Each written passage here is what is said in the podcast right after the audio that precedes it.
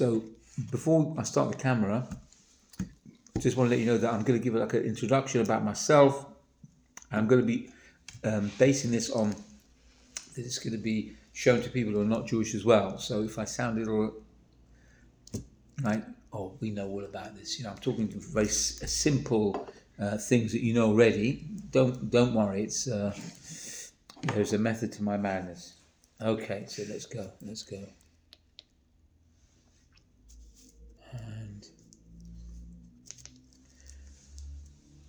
Okay, so thank you all for coming. Uh, we're going to have a little session now about storytelling and filmmaking. Now, many of you may not even think you're going to be filmmakers or storytellers. You might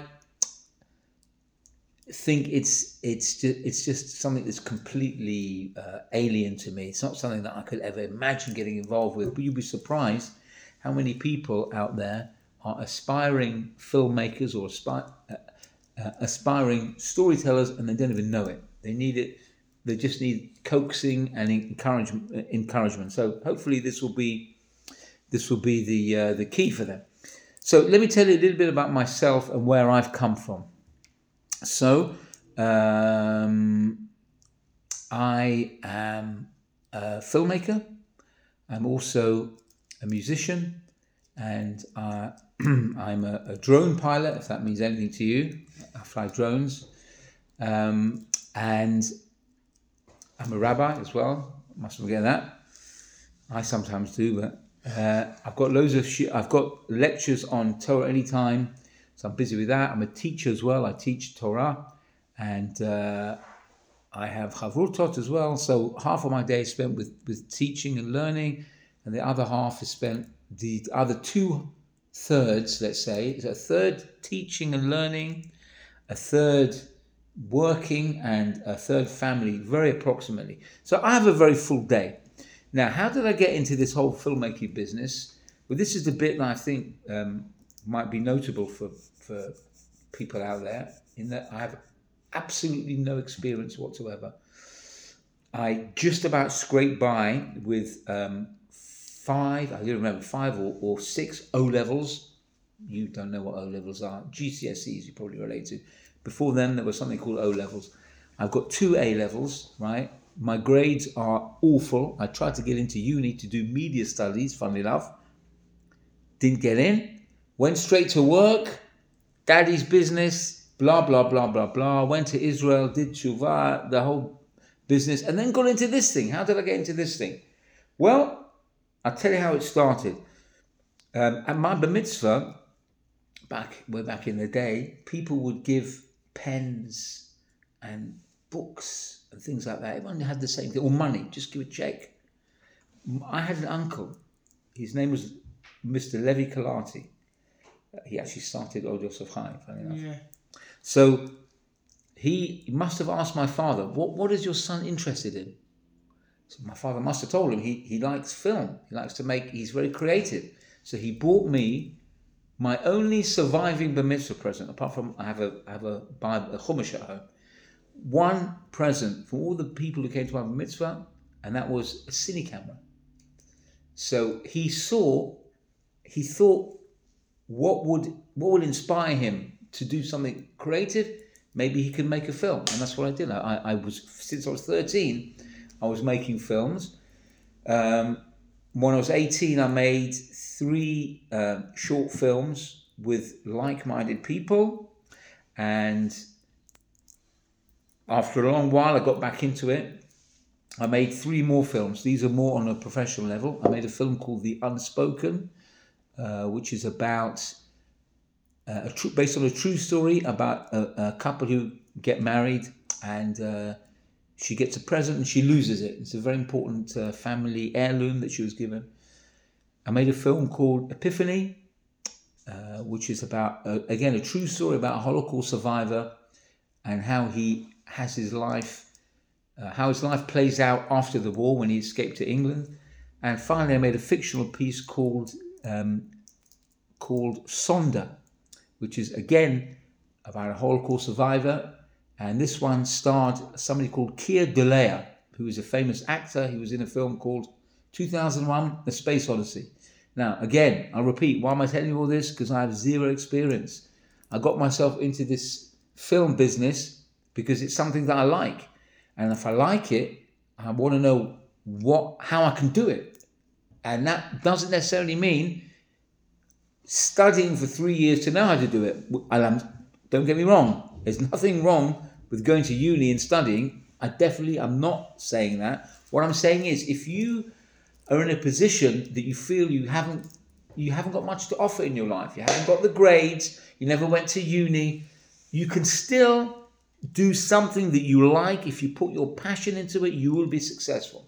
That's the general rule. Okay, so with with all that in mind, now that we've got that all out of the way, let me give you a few tips about if you want to make a film, how to make a film. Number one, this is the probably the most important point. Don't be afraid to start, because we say in Judaism, kol hatchalot kashot. Every beginning has its own challenges. If it's something you want to do, it's not going to be handed to you on a plate. God's not going to hand it to you on a plate. You've got to work for it, because you've got to show your passion for something, and then you'll find it, you, you have that lift off. That's how I started in it. So if you want to do something, there's going to be challenges in the beginning. With filmmaking, there's challenges that go along the way as well, but you feel you can handle it. In the beginning, the biggest challenge is, can I do it? Well, you'll only know if you throw yourself in. So that's number one. Number two, if you know, if you think of a story you want to tell, make sure it's a very, the story has a flow, it's got characters that are strong, they are working towards goals that you can identify with. You can watch, you can understand what they're doing. And these things are portrayed in terms of two things. One is visual action. So things that you watch, doesn't necessarily have to have dialogue, but it, you could be led by um, just visual representation. The other one is dialogue. Speech. When you speak, you see somebody speaking, you learn f- where they want to go, what they're doing. My personal preference is to portray a story more through visual media than through speaking, because it's easier when you see people speaking about things, it's easier to tell where they're at. It's much more difficult to portray it through visual, but you know what? You're going to remember it more when you see it. That's going to, it's going to have an impact on you. Okay, number three. We're doing try to do this very quickly. Use your film to express deep emotions, meaning don't make a film that's dry, parev, boring. Go within yourself when you write your storyline. Make it something that's going to come from the heart. It's got to be cathartic. That word, word means it's got to um, be like a healing for you. If you're dealing with a subject that's sensitive, like um, my film Epiphany, which was about Holocaust survival, was very cathartic for me, even though I'm not Ashkenazi, I'm not from a family who had people who passed away in the Holocaust, but I related to it, as you, I'm sure you do as well. And it was extremely cathartic for me, because it, it pushed me out into, into a world where I was unfamiliar. I couldn't really relate. And, and that will, if, if you are expressing things which are coming from deep within you, then these things will be engaging. And you have to ask yourself the question, what will inspire you? What will inspire you if you saw that visually? Or even if you heard it as a story, as an, like an uh, audiobook. What would inspire you?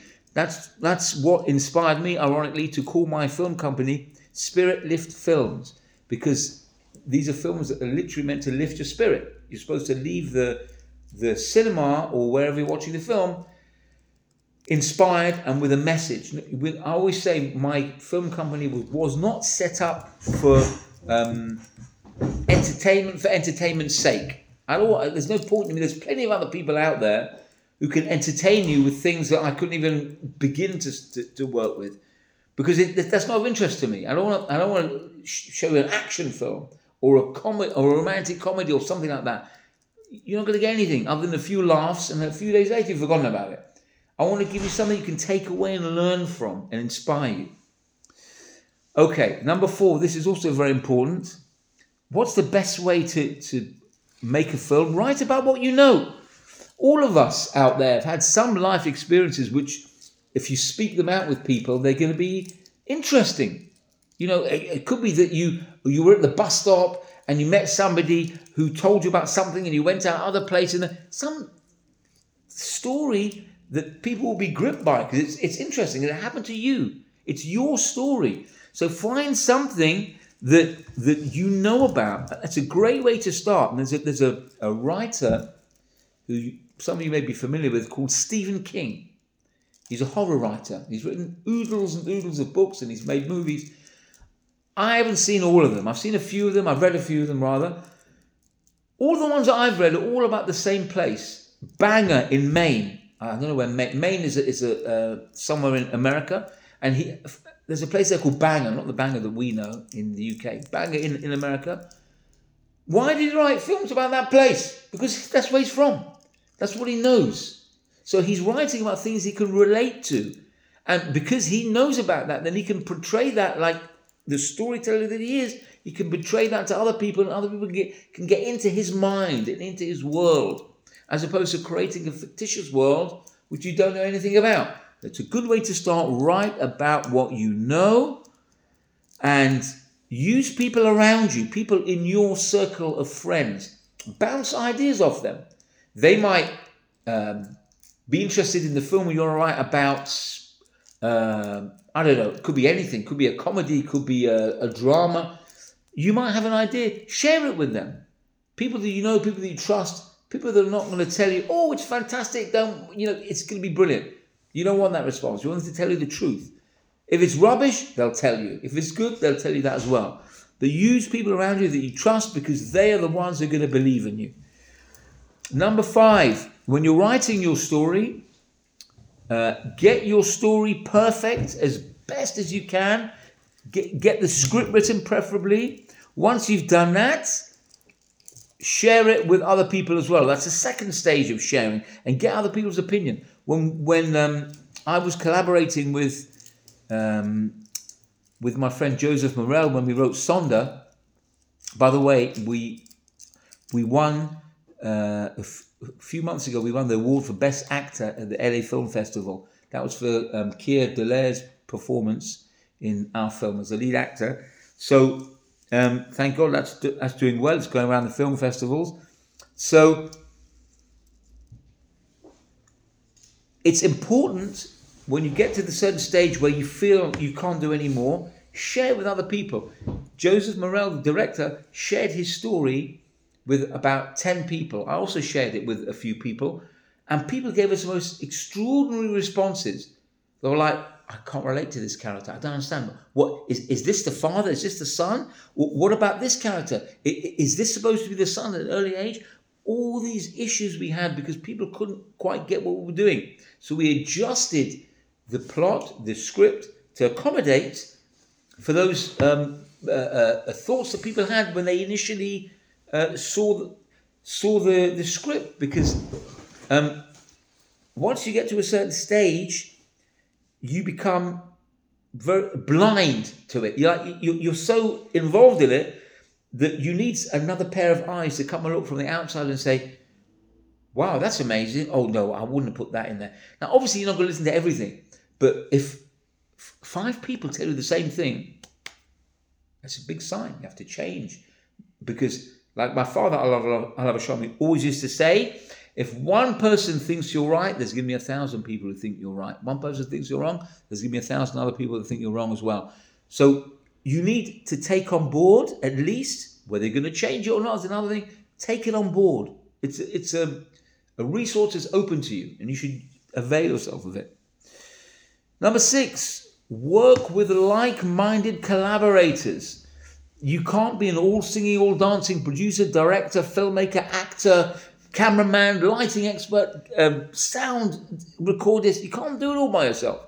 You can know all about those things, but you cannot be an all-singing, all-dancing, one-man band. It doesn't work, unless you're at a Jewish wedding, which goes, you have to do everything. You have to do everything by yourself, and nobody will help you, right? But On the other side of that, when you're making a film and you, you have a set and you have a cast and you have a crew, you need to work with people who are on your wavelength. You'll be surprised who's on your wavelength. I, thank God, I'm on LinkedIn. It's my only social media. I do not do Facebook. I do not do Instagram. I don't do um, Twitter. I don't do any of that stuff. That stuff is feh, not interested in me at all. LinkedIn is my one and only portal, and it's more than enough for me. More than enough for me. I've got thirty thousand connections there, just bubbling under. Um, and the amount of people, when I introduce my work and I ask people, um, do you want to get involved? I get a tremendous response. At the moment, I'm working on a, on a series, a documentary series on men's mental health, which um, we've now got um, what's called a pitch deck, which is like a, a synopsis of where we want to go with the series, how many parts, what's included in each part of the series. We've got, we're working on a proof of concept, which is like a sample of what we're doing, uh, so we can take it to investors. And the response has been amazing. So there are like-minded people out there who won't think your work is invalid. They want, they want to join you. They're genuinely inspired. Find those people, work with those people, because those are the people who are going to, you're going to bounce ideas off, and your project will only benefit from uh, uh, like-minded collaborators. Number seven, study other films. This, I have to preface this, kosher ones. Don't go watching films that are not kosher. There's plenty, you'd be surprised, plenty of kosher content out there that you can watch. There's not enough, but there's enough to keep you going. So any of my films are kosher. I can point you to the direction of, um, there are from filmmakers out there. Beryl Solomon is one, yeah. Right? Yeah. There, there, there's people like um, Maya Kay. Um, there's the people who made um, that film about Sukkot, what was it called? Uh, um, the film about Sukkot, new, what was it called? The seven, pe- the seven people who come every day, what are they called? The Ushpizin. Ushpizin. The film Ushpizin. Mm-hmm. Excellent film, one hundred percent kosher, made to a very high level of production. Fantastic film. There is content out there. Study what they're doing. It doesn't have to be a Jewish film. You can copy, you can borrow, you can pay homage. You can uh, be inspired. You don't have to be completely one hundred percent original, because whatever's going to come for you is going to have your signature on it anyway. So you can be, definitely be inspired by other people's work, but make sure you do your homework. Number eight, use experienced cast and crew. I, uh, um, I'm going to tell you now what my mistakes are, because I only learn from my mistakes. I don't suffer from my mistakes. I learn from them. I made a, I, I made a mistake in the first, first film that I did, although I'm still very proud of it. All the actors, there must have been about maybe fifteen, sixteen actors in it. None of them were actors. They were all amateurs. Now, most of them did a, did a good job. There was a couple of bits of overacting. Um, and truth is, I could have directed them a bit better. It was my first proper production, so I was a bit green. I think I would have benefited if I would have, A, coached them in their parts, and B, or I could have just used uh, uh, actors, real actors who had that experience. And you'd be surprised. There are so many actors out there. There are so many portals for finding actors that you can definitely um, find a good cast to work with you. And it doesn't have to break the budget, whether you're fu- funding it by yourself or you're using uh, things like uh, GoFundMe or any other crowdfunding platform, which I have used. Um, You'll be able to fit something in, into your budget. Number nine, again, uh, for me this is very important. Use subtleties. Don't underestimate people's intelligence. You don't have to chuck the storyline in the face and say, here's the story. Do you understand it? Okay, I'll repeat it again. No? Here's a third. T- no, don't worry about it. Be subtle. The third film I made, called Sonder, was r- riddled with subtleties. In fact, I would say you cannot watch it for the first time and understand it. If you think you've understood it, you haven't. You have to watch it a second time, because you won't know, is this the father? Is this the son? Who's this woman in there? Is it the mother? Uh, it doesn't make sense. When you watch it again, with the knowledge about the ending, you'll be able to backtrack and work out what's going on. That's successful filmmaking. You don't want to chuck it in their face because you'll you'll it's it'll devalue your film. Give them something to think about. They're gonna think, well, was this meant to happen here, or could this character have meant something else other than what I thought? And you'll be thinking about it. That's how you you'll have a film that will be memorable. So use subtlety. Number ten, you have to make sacrifices. When you make a film, it's the same with any art form, with music or any other painting or anything. You've got to put yourself into it one hundred ten percent. You'll have to work all the hours of the day.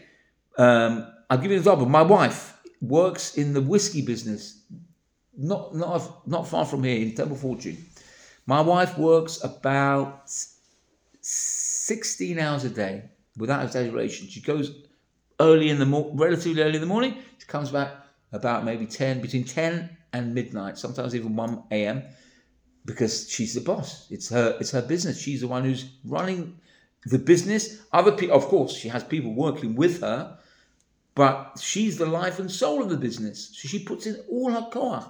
And Baruch Hashem, thank God, she's seen results now after after a few years. The business is very buoyant. You wouldn't get that from somebody who goes in nine to five and finds a way of, you know, leaving early. And no, you've got to put yourself in one hundred percent. You have to make sacrifices, because in this life, nothing will be handed to you on a plate. Nothing. Nothing. And if you think it's handed to you on a plate, you would have got more if you would have worked for it. So make sure you work for it. Number eleven, plant and pay off. Okay, this is a film term. It means your audience, they want to see the repercussions of the character's action. So if if your character in your film takes a certain route, we want to know, where's that going to end up? He's made this move. He's left, he's, um, uh, give an example, he's left school at an early age. So what's going to happen to him? Is he going to just disappear? Or are we going to learn the repercussions of what he's doing? Everything has a, has a payoff and a playoff. So you want to know. That's part of character development. They take a certain route. Well, what's it teaching me? So that's very important. Build that into your story. Number twelve, this is a bit of a technical thing. Work on production design. Again, I'll tell you how I, um, the mistakes I made. The film Epiphany, I was working on uh, props the, up to the day before the shoot. I was completely unaware. I luckily, Baruch Hashem, thank God, I had somebody, uh, a production assistant, who was absolutely, completely on the case and helped me a lot. Otherwise, I never, I, I never knew about all the subtleties of pre-production. Pre-production, things like locations. Mean if you're going to shoot in a certain place, you have to go and do a recce. You have to go there beforehand. See where I want the camera for this shot. What about the lighting? Where's my um, sound recorder is going to be? Where he's not going to have his boom pole sticking in the frame? All these things you have to think about. Because yeah, you'll be surprised how many um, films have been established. They've got little errors in them. Like, again, not just the boom pole sticking in the... You've all, you've all seen that. Sticks in the picture. Like, oh, oh, get that out of the frame. Yeah, things like um, um, jump cuts that are just... They look amateur. You know, you have one character speaking and then a cut and then he continues speaking. It's like out of sequence. Things like this, you'll be surprised. You have to work on on that in terms of production design. Go to your locations, see where you're filming. Organize your set. Have a set dresser who's going to look at the set and make sure everything looks like the period that you're shooting in. We had to shoot um The Unforgiven in an eighties uh, set. Uh, was it eight? Yes, it was eighties. Also, Um, Epiphany was also set in the eighties, funnily enough. So we had to have no mobile phones. There were no iPhones in the eighties. Yeah, um, technology was definitely had to be dumbed down. There was a lot of things like that. Imagine if you, you're shooting a scene and you've got like an iPad in the background, and, and it's supposed to be nineteen eighty-three. Oh, that's going to be on Rotten Tomatoes. Yeah, it, yeah. You, all these things you have to think through. Props. What do you need to make the set work? Someone has to grab something. It's got to, it's got to look realistic. In Sonder, we had uh, a box which contained a scroll which had some Hebrew writing on it.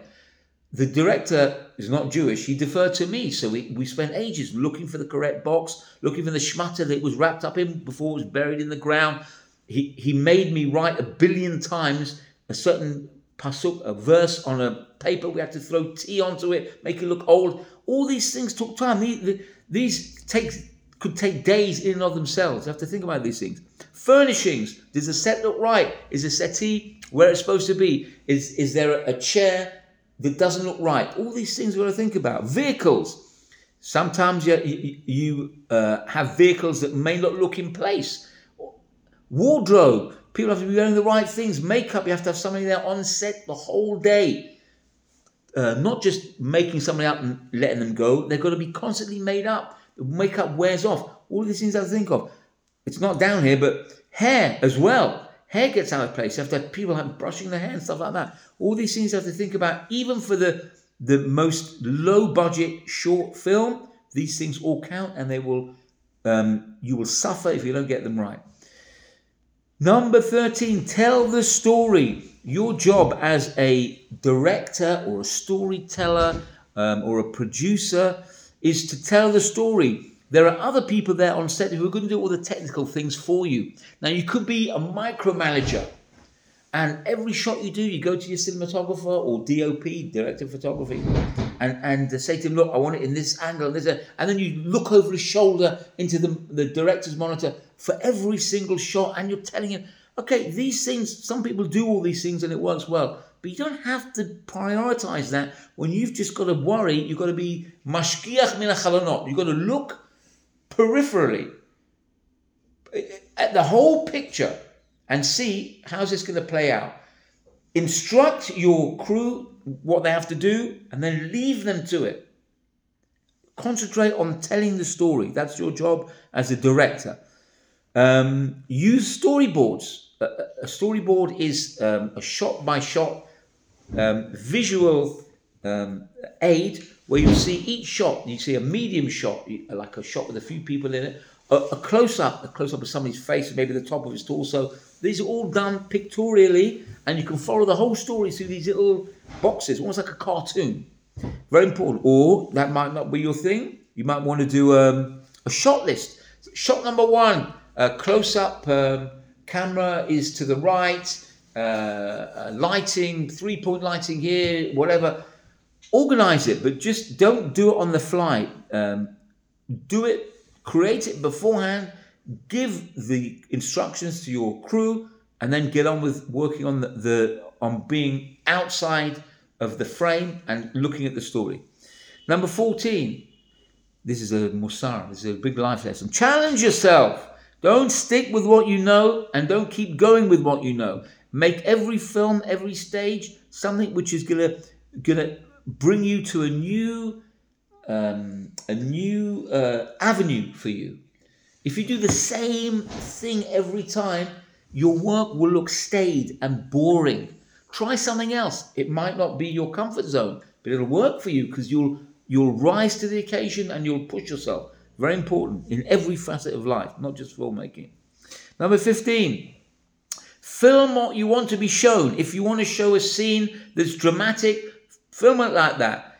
You know, be assertive. Go for what you what you want, not what other people are telling you you should do. I want it. I want to show this. I'm going to work with this. Technically, you can get people to help you achieve that, but film what you want to be shown. But get the basic shots as well. There are certain things you have to do. Otherwise, your film will be like a film. It will be like a, a, a collection of odd clips.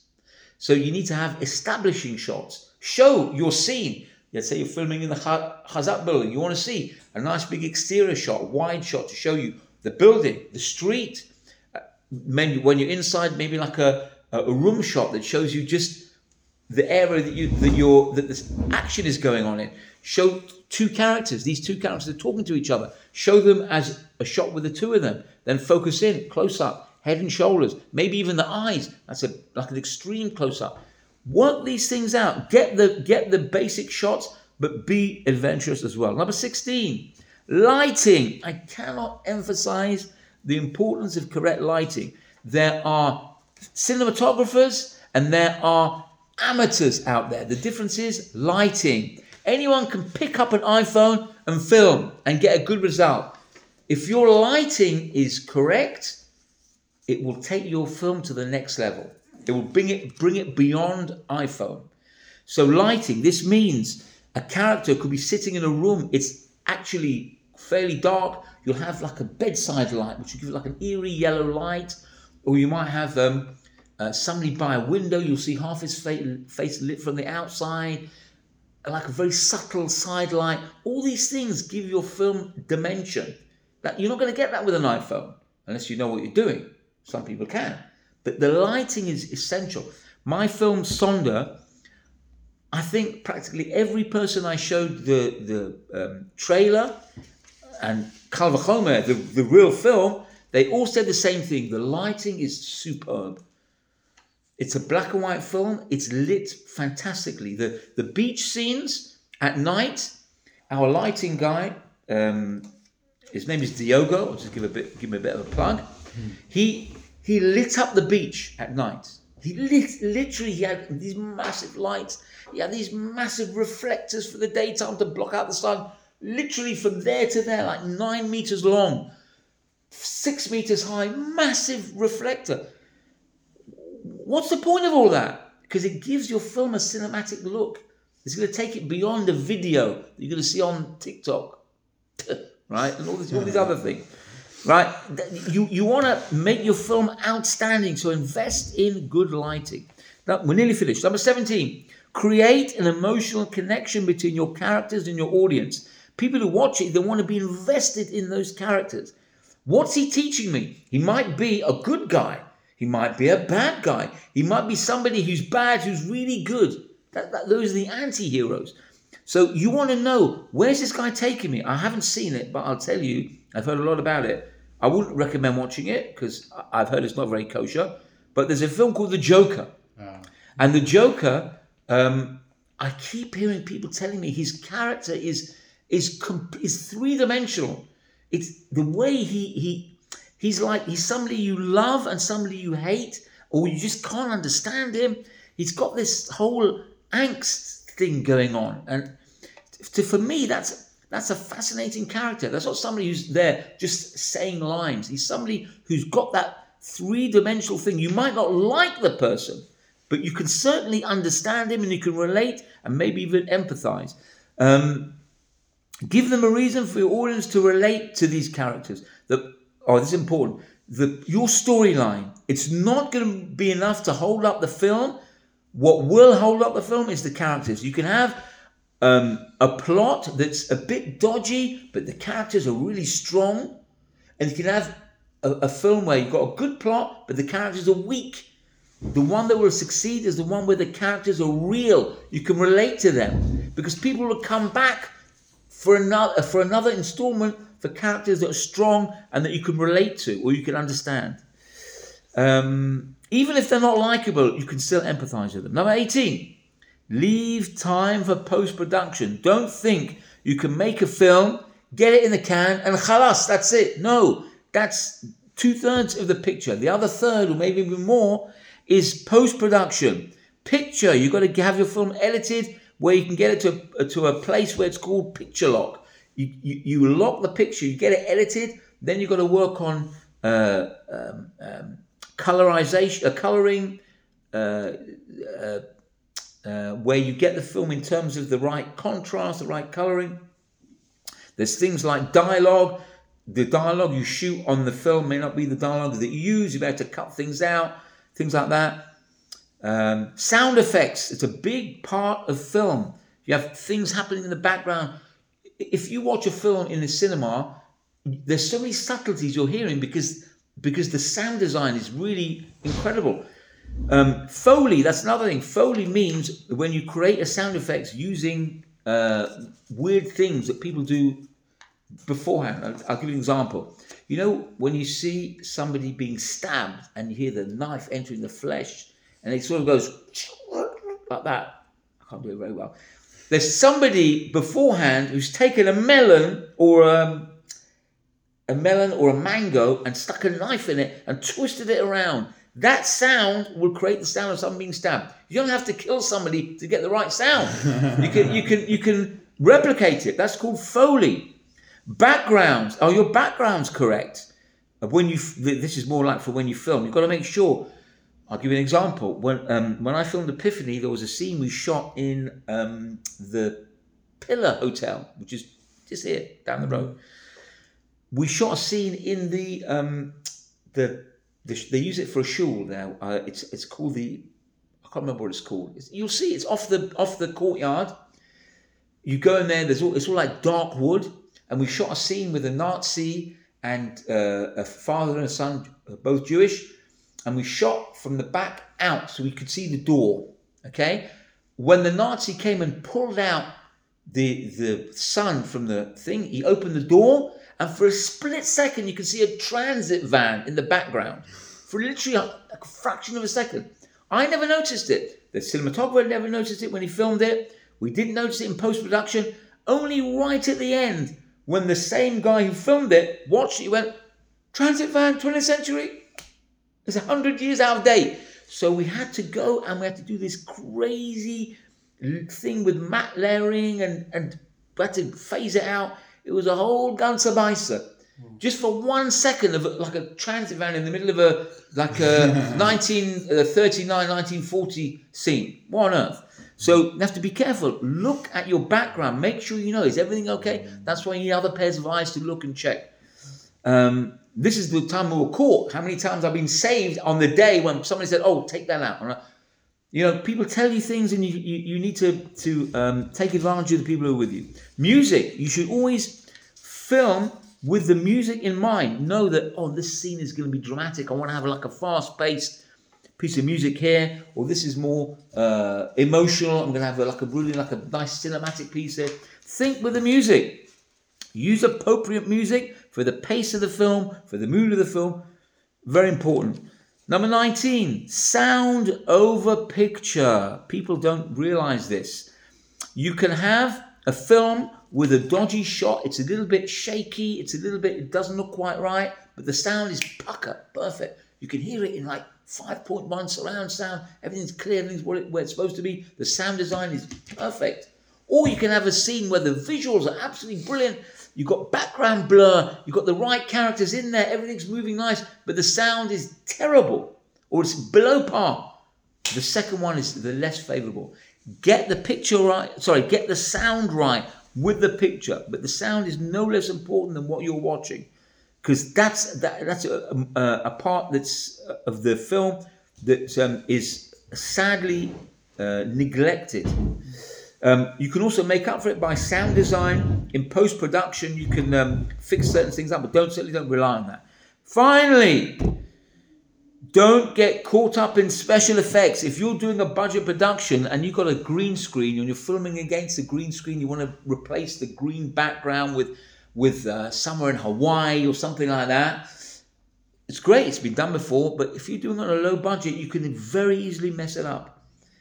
Because it's very, you know what's green screen? Green screen? Mm. Right. So green screen has to be removed in post-production and replaced with a different background. And you can get it slightly wrong and it will look awful. So don't worry about special effects and all this lightning bolts and other. Work simple, work with what you've got. This is also very important. You may work with a micro budget. Uh, my film, um, Unspoken, what budget did we have? Zero budget. We did it with nothing. In fact, me and my fellow filmmaker paid for some of it. We hired some equipment in. Actors were free. Cast was free. Everyone wanted to do it as a collaboration. You'd be surprised what you can do with near to zero or zero budget. You can make a fan. There's, what was that film? Um, Blair Witch Project. Blair Witch Project? It was a film made, the most simplest film. It became a really big hit. It was a big cinema release. They made, I think, I don't know how many times over they made their money back from that film. It was made with like three people with one camera, like all done in basically on the most simplest of budgets. And it was a big hit. So you don't have to have the most massive budget. You, you, you, you have to work in the misgera, in the framework that you're given.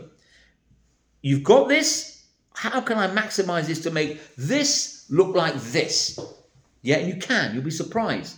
Speak to people, do things on the fly, do things in a really um, uh, amateur way. Sonder, for example, we filmed that, a guy, I can't believe we still did this, right? There was a scene where there was um, the, a beach house, and there was a, ca- um, a, a hospital crew, an ambulance crew treating the main character, and we had a shot where we had to back out of the house, and you have to see the beach in the background. And the guy, the cinematographer, made a track from wood. He made it at home. He like made, got these planks of wood, and he cut, um, drilled the the, the the the bits out of it so the camera could go along the track on the dolly. And at the at the time, it was actually bumping up and down, although they fixed that in post-production. But a real track would have cost thousands and thousands. He made this in his home, cost him bubkas, like a couple of pounds. But it worked, it worked. So work with what you've got, and you'll be surprised how, how far that will get you. Okay, I hope that's that's um, inspired you, at least in some way, either those here or hopefully those who'll be watching this, uh, wherever it's shown, um, you, to show that don't think in life you have to have the greatest experience and uh, uh, uh, to be able to make a film or to tell a story, to make a piece of music. You can you can be an incredible songwriter and have your music written out in front of you and shown to you. This is your song. Like, for instance, um, Paul McCartney. You can write the music tab for Michelle or Yesterday and show it to him. He wouldn't know it from Guns N' Roses. He can't read music. He, he doesn't. He, he's not a. He wrote all those songs without being a, a, somebody who's literate with, with music. He just knows what he wants to hear and how he can play it. But to read music, he can't do. So why should that hinder you? I'm not saying don't learn to read music. I'm saying don't let it hold you back. If you've got a passion to make a film and you've got a decent subject and you're really you're obsessed with it, you'll be able to do it. Get the right people, um, get advice, and just go for it. Thank you very much for listening. Thank you. So, was that longer than an hour?